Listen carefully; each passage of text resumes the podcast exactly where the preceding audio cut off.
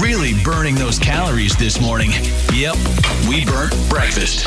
Back to Ken, Kurt, and Tawny on Star 102.5. Well, as it turns out, it seems like there's one thing on some of your lists that's just too much.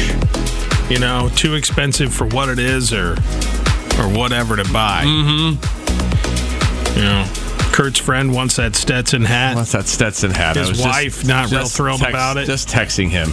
You and your stupid hat. It's a good hat. That's how I picture him responding to all my texts when I call Yeah. him an idiot. Okay.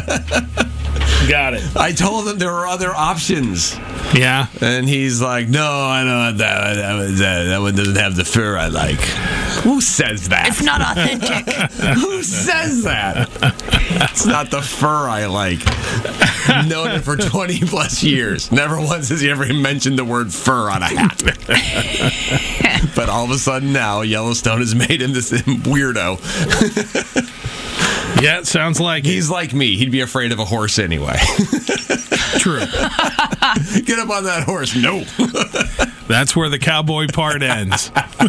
right there. 515 280 1025. All right, Tim in Altoona. All right, Tim, what is it? I had to tell her no. My teenage daughter, UGG slippers that were two hundred and fifty dollars. They're doing nothing.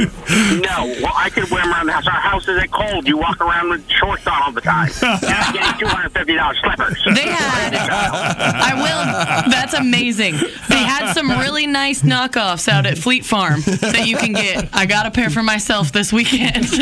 Really? yes. Just making a trip to Fleet Farm. Yes. Ugg boots UGH. Thank you, Tim. You have a Thanks, good guys. day. Merry You too, Christmas. bye. Take care. Bye-bye. We agreed once, and oh it was terrifying. Ken, Kurt, and Tawny on Star 102.5.